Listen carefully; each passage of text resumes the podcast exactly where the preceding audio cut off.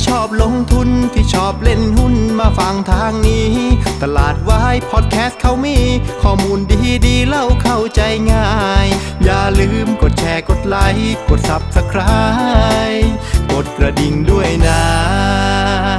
คุณกำลังฟังตลาดวายพอดแคสต์ปีที่ 3 ประจำวันอาทิตย์ที่ 28 สิงหาคม 2565 ครับ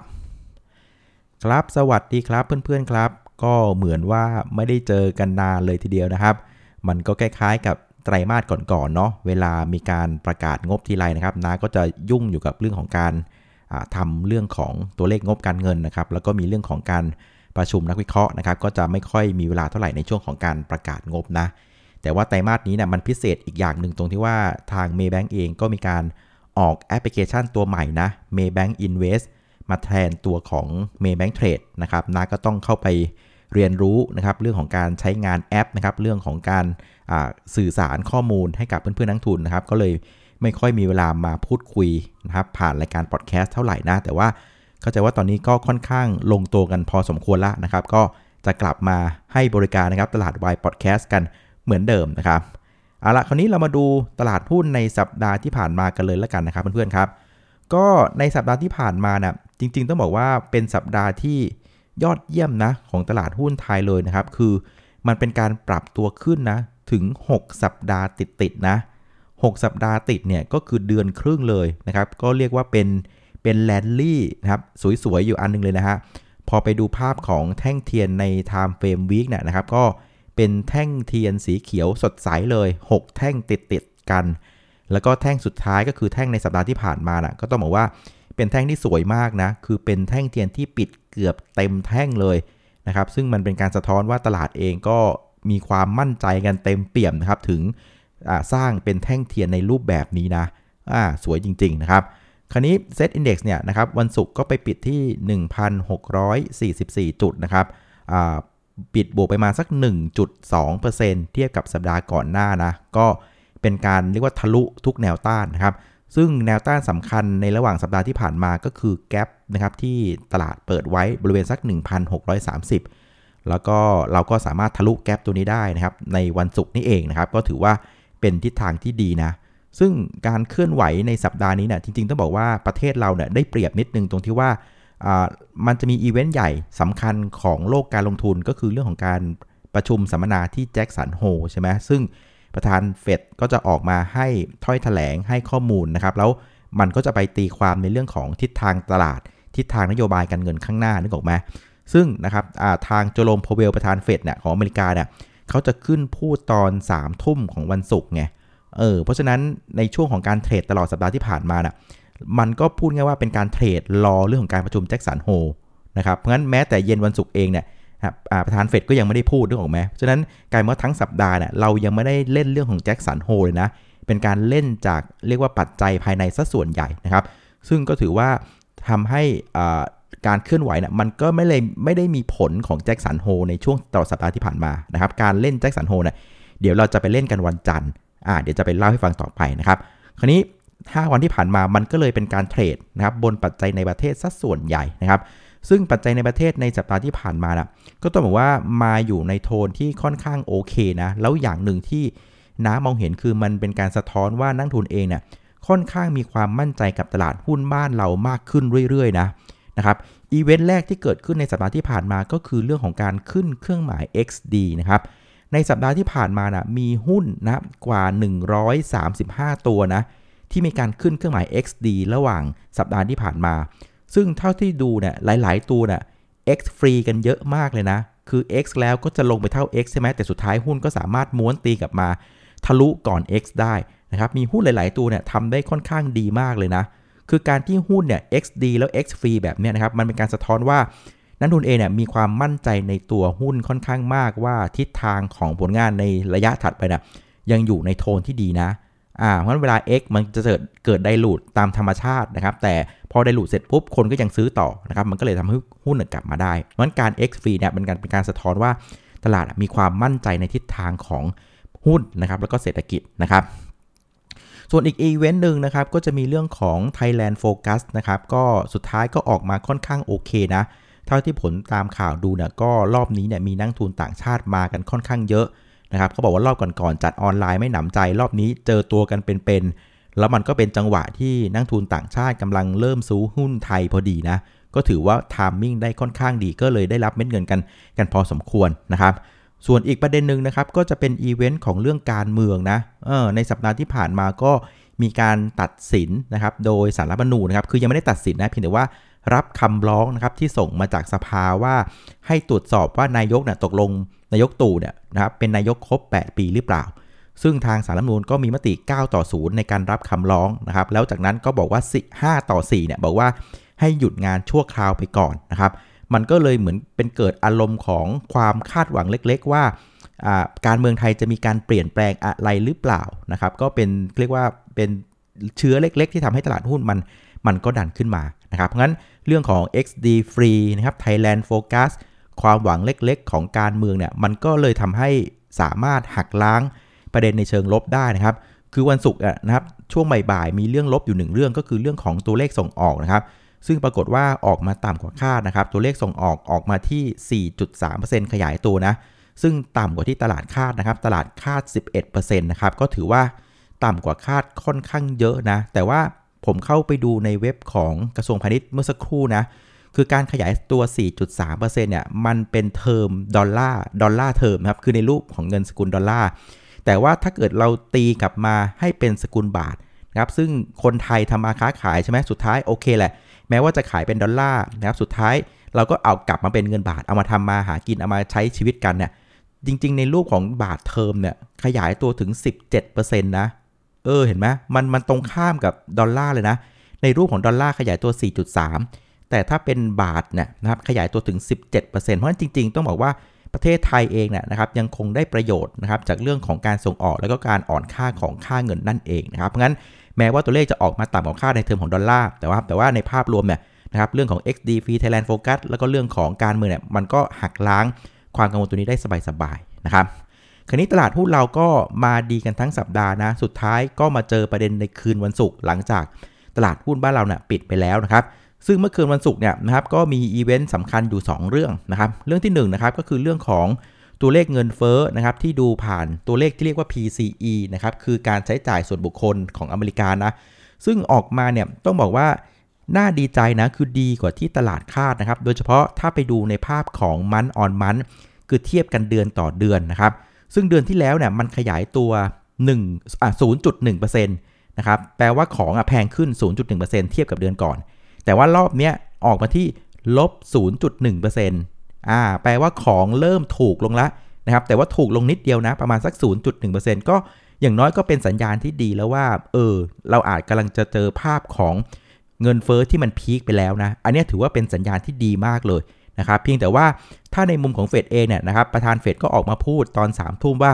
เขายังคงจับตาเรื่องของเงินเฟอ้อเป็นสำคัญอยู่นะครับตัวเลขเพียงเดือน 2 เดือนเนี่ยอาจจะยังไม่ทำให้เขามีความสบายใจมากนัก เพราะงั้นเฟดก็บอกว่าก็จะยังคงเดินหน้าในเรื่องของการขึ้นดอกเบี้ยนะครับเพื่อสู้กับเงินเฟอ้อต่อไปนะครับแล้วก็ประโยคสำคัญที่ทำให้ตลาดปั่นป่วนคือว่าเฟดเองก็บอกว่าจะไม่ปิดทางนะในการที่จะขึ้นดอกเบี้ยแรงๆกว่าปกติ นะครับคือคำว่าไม่ปิดทางน่ะคือเหมือนคล้าย ๆ ว่าเปิดทางนะครับว่าเอ้ยถ้าจังหวะมันได้นะ่ะฉันก็พร้อมที่จะขึ้นดอกเบี้ยแรงๆนะ เพื่อดึงเงินเฟ้อลงมาไงเออซึ่งถ้าเกิดว่าถามในเชิงของการบริหารแล้วนะผมว่าจริง ๆ ประธานเฟดก็พูดถูกอะ่ะคือคนที่เป็นนักบริหารอะเขาจะไม่ปิดทางตัวเองนึกออกไหมเขาต้องหาทางหนีทีได้ไว้ตลอด ซึ่งการที่ประธานเฟดพูดแบบนี้ผมว่าจริง ๆเขาพูดถูกนะเอออย่างน้อยกูต้องเปิดทางไว้ก่อนละถ้ามันพลาดพังอะไรมันมีโอกาสดึงดอกเบี้ยแรงๆได้อย่าไปปิดทางตัวเอง อ่าเมื่อประธานเฟดพูดถูกนะเพียงแต่ว่าตลาดหุ้นไม่ชอบไง เพราะว่าตอนนี้ตลาดหุ้นก่อนหน้าเนี่ยเขาเทใจแล้วว่าเฮ้ยในการประชุมเฟดรอบหน้าน่ะ เอาวะ0.5 ถึง 0.75%พอละไม่เกินไปกว่านี้ ถ้าเป็นแบบเนี้ยตลาดหุ้นโอเคไง แต่พอเฟดพูดเนี่ยถามว่า เฮ้ย กูยังเปิดทางนะ ถ้ามันยังแรงอยู่นะก็พร้อมจะขึ้นแรงๆนะดอกเบี้ย ตลาดก็กลัวไว้ก่อนนะครับ เราก็เลยเห็นภาพของการ เรียกว่าขายทางกำไรหุ้นกันนะครับ ลดน้ำหนักเรื่องของสินทรัพย์เสี่ยงต่างๆ ก็ดึงให้ตัวของดาวโจนส์ติดลบไปพันจุดนะเมื่อวันศุกร์ครับลบไป3%แล้วที่ลงที่หนักที่สุดก็จะเป็นพวกของเทคนะครับ NASDAQ เนี่ยลบไปถึง4%นะครับคราวนี้ถามว่าที่ดาวโจนส์เนี่ยมันลงสุดหรือยังนะนะครับเราอาจจะใช้ตัวของ Wix Index เข้าไปจับดูก็ได้นะครับ เพราะว่าในช่วงที่ผ่านมาเนี่ย Wix Index อะที่อเมริกาเวลาตลาดกลัวจัดๆอะมันจะวิ่งไประดับประมาณสัก 40 จุด คราวนี้เมื่อวันศุกร์เนี่ยตอนที่ขนหัวลุกกันนะครับ Wix Index เด็กซ์นี่ยก็พุ่งขึ้นถึง 17%ไปปิดที่ 25 จุดอ่าเพราะฉะนั้น25 ไป 40เนี่ยก็ต้องบอกได้ว่ายังมีรูมที่ที่ยังกลัวได้อีกนะครับ คือความกลัวของตลาดหุ้นดาวโจนส์ที่ S&P 500เนี่ยยังไม่สุดๆนะ ยังมีรูมให้กลัวได้ต่อนะอ่าแต่ว่าเราก็ต้องมาลุ้นว่าในวันจันทร์อะที่อเมริกาจะเริ่มมีการหายกลัวบ้างหรือเปล่านะครับ ซึ่งพอตลาดหุ้นอ่าอเมริกาหยุด นะครับในตัวตอนประมาณสักดึกๆนะครับของคืนวันศุกร์ใช่ไหมข้ามไปวันเสาร์เนี่ยคือตลาดหุ้นหยุดไปแล้วนะครับแต่ตัวที่มันไม่หยุดอะมันก็คือตัวของคริปโตเคอเรนซีซึ่งเท่าที่ผมดูเสาร์ที่ที่ผ่านมานะ่ะตัวของ Bitcoin เองนะ่ะก็ดูจะค่อยๆหยุดนะ อาจจะซึมลงต่ออีกนิดหน่อยจากวันศุกร์นะครับ ตอนนี้อยู่ที่ 20,000 กับอีก 25 เหรียญนะครับ ตอนวันศุกร์เนี่ยเข้าใจว่าปิดอยู่ที่ เดี๋ยวนะขอดูทีวันศุกร์นะครับ วันศุกร์เนี่ยเขาปิดอยู่ที่แถวๆเนี้ยครับประมาณ 20,000นะครับ20,000 เหมือนกัน เออ เพราะงั้นมันคล้ายๆว่าเสาร์ที่ที่ผ่านมาเนี่ยตัวของ Bitcoin เองนะครับ ถ้าเราถ้าเราให้ Bitcoin เป็นตัวนำของเรื่องของสินทรัพย์เสี่ยงนะ ก็เป็นภาพของการทรงตัวละ อ่า ก็อาจจะเป็นไปได้ว่าความกลัวเนี่ยอาจจะเบรกว่า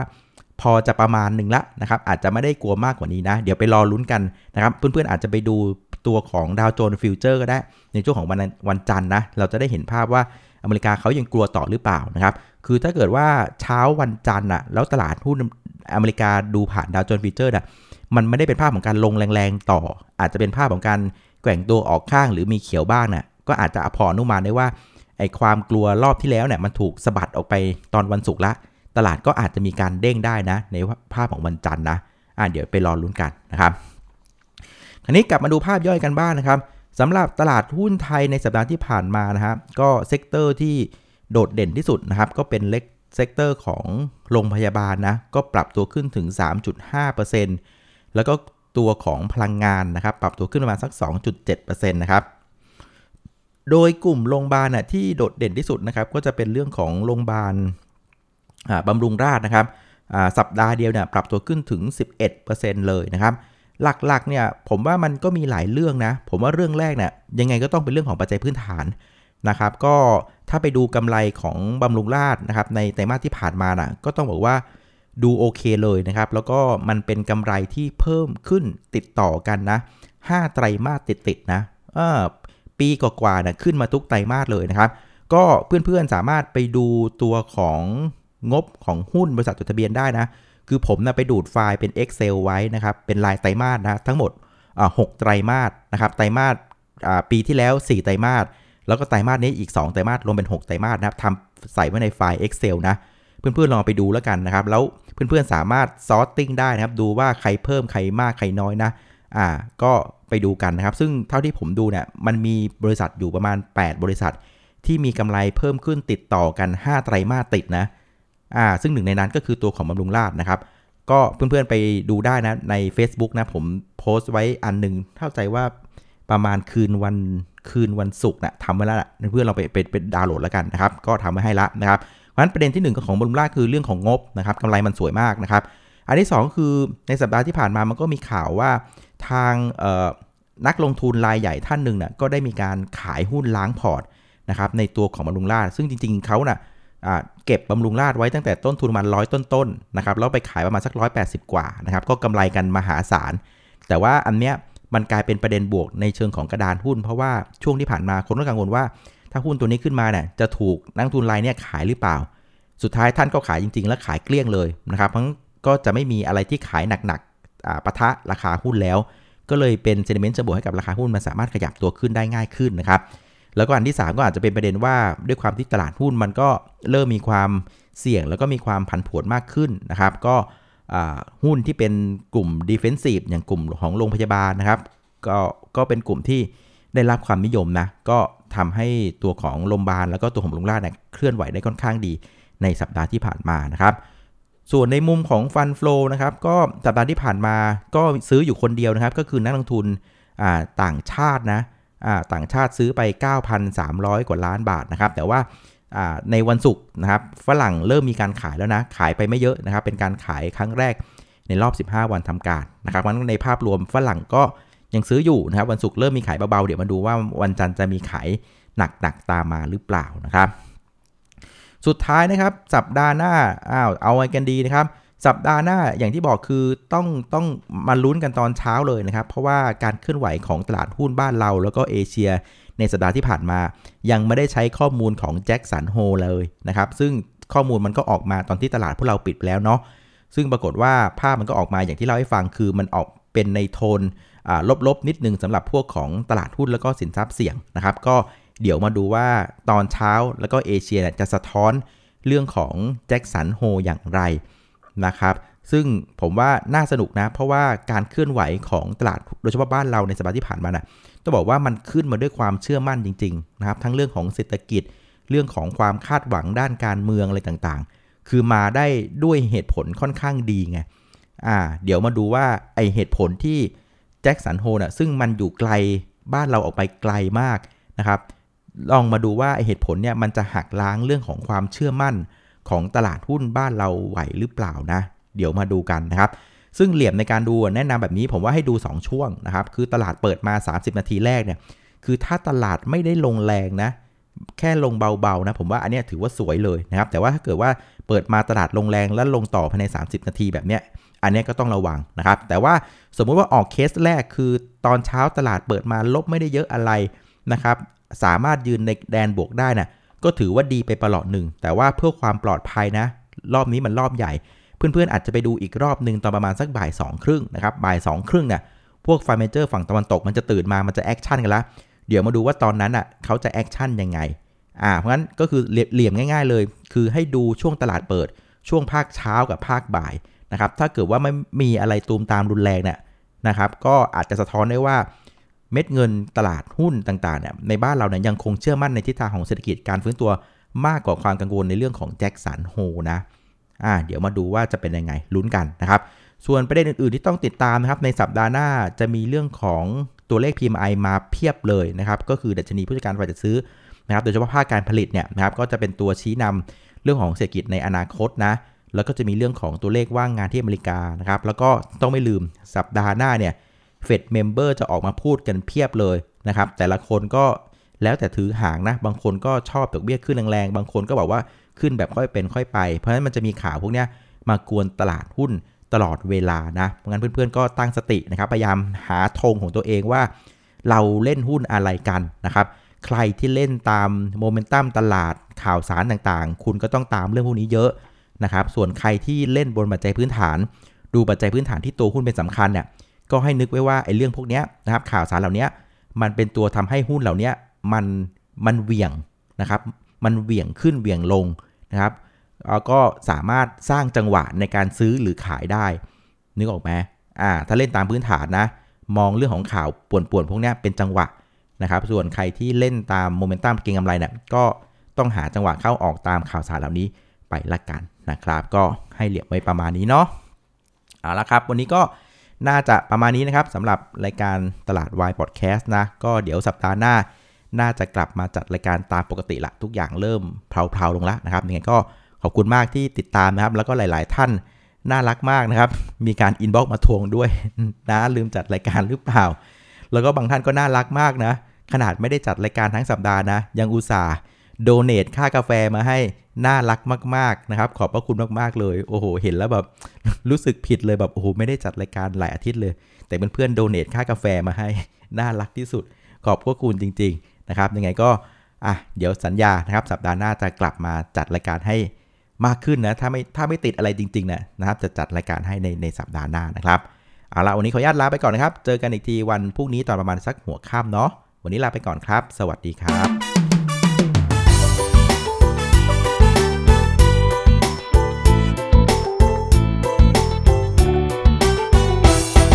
ากใครที่ชอบลงทุนที่ชอบเล่นหุ้นมาฟังทางนี้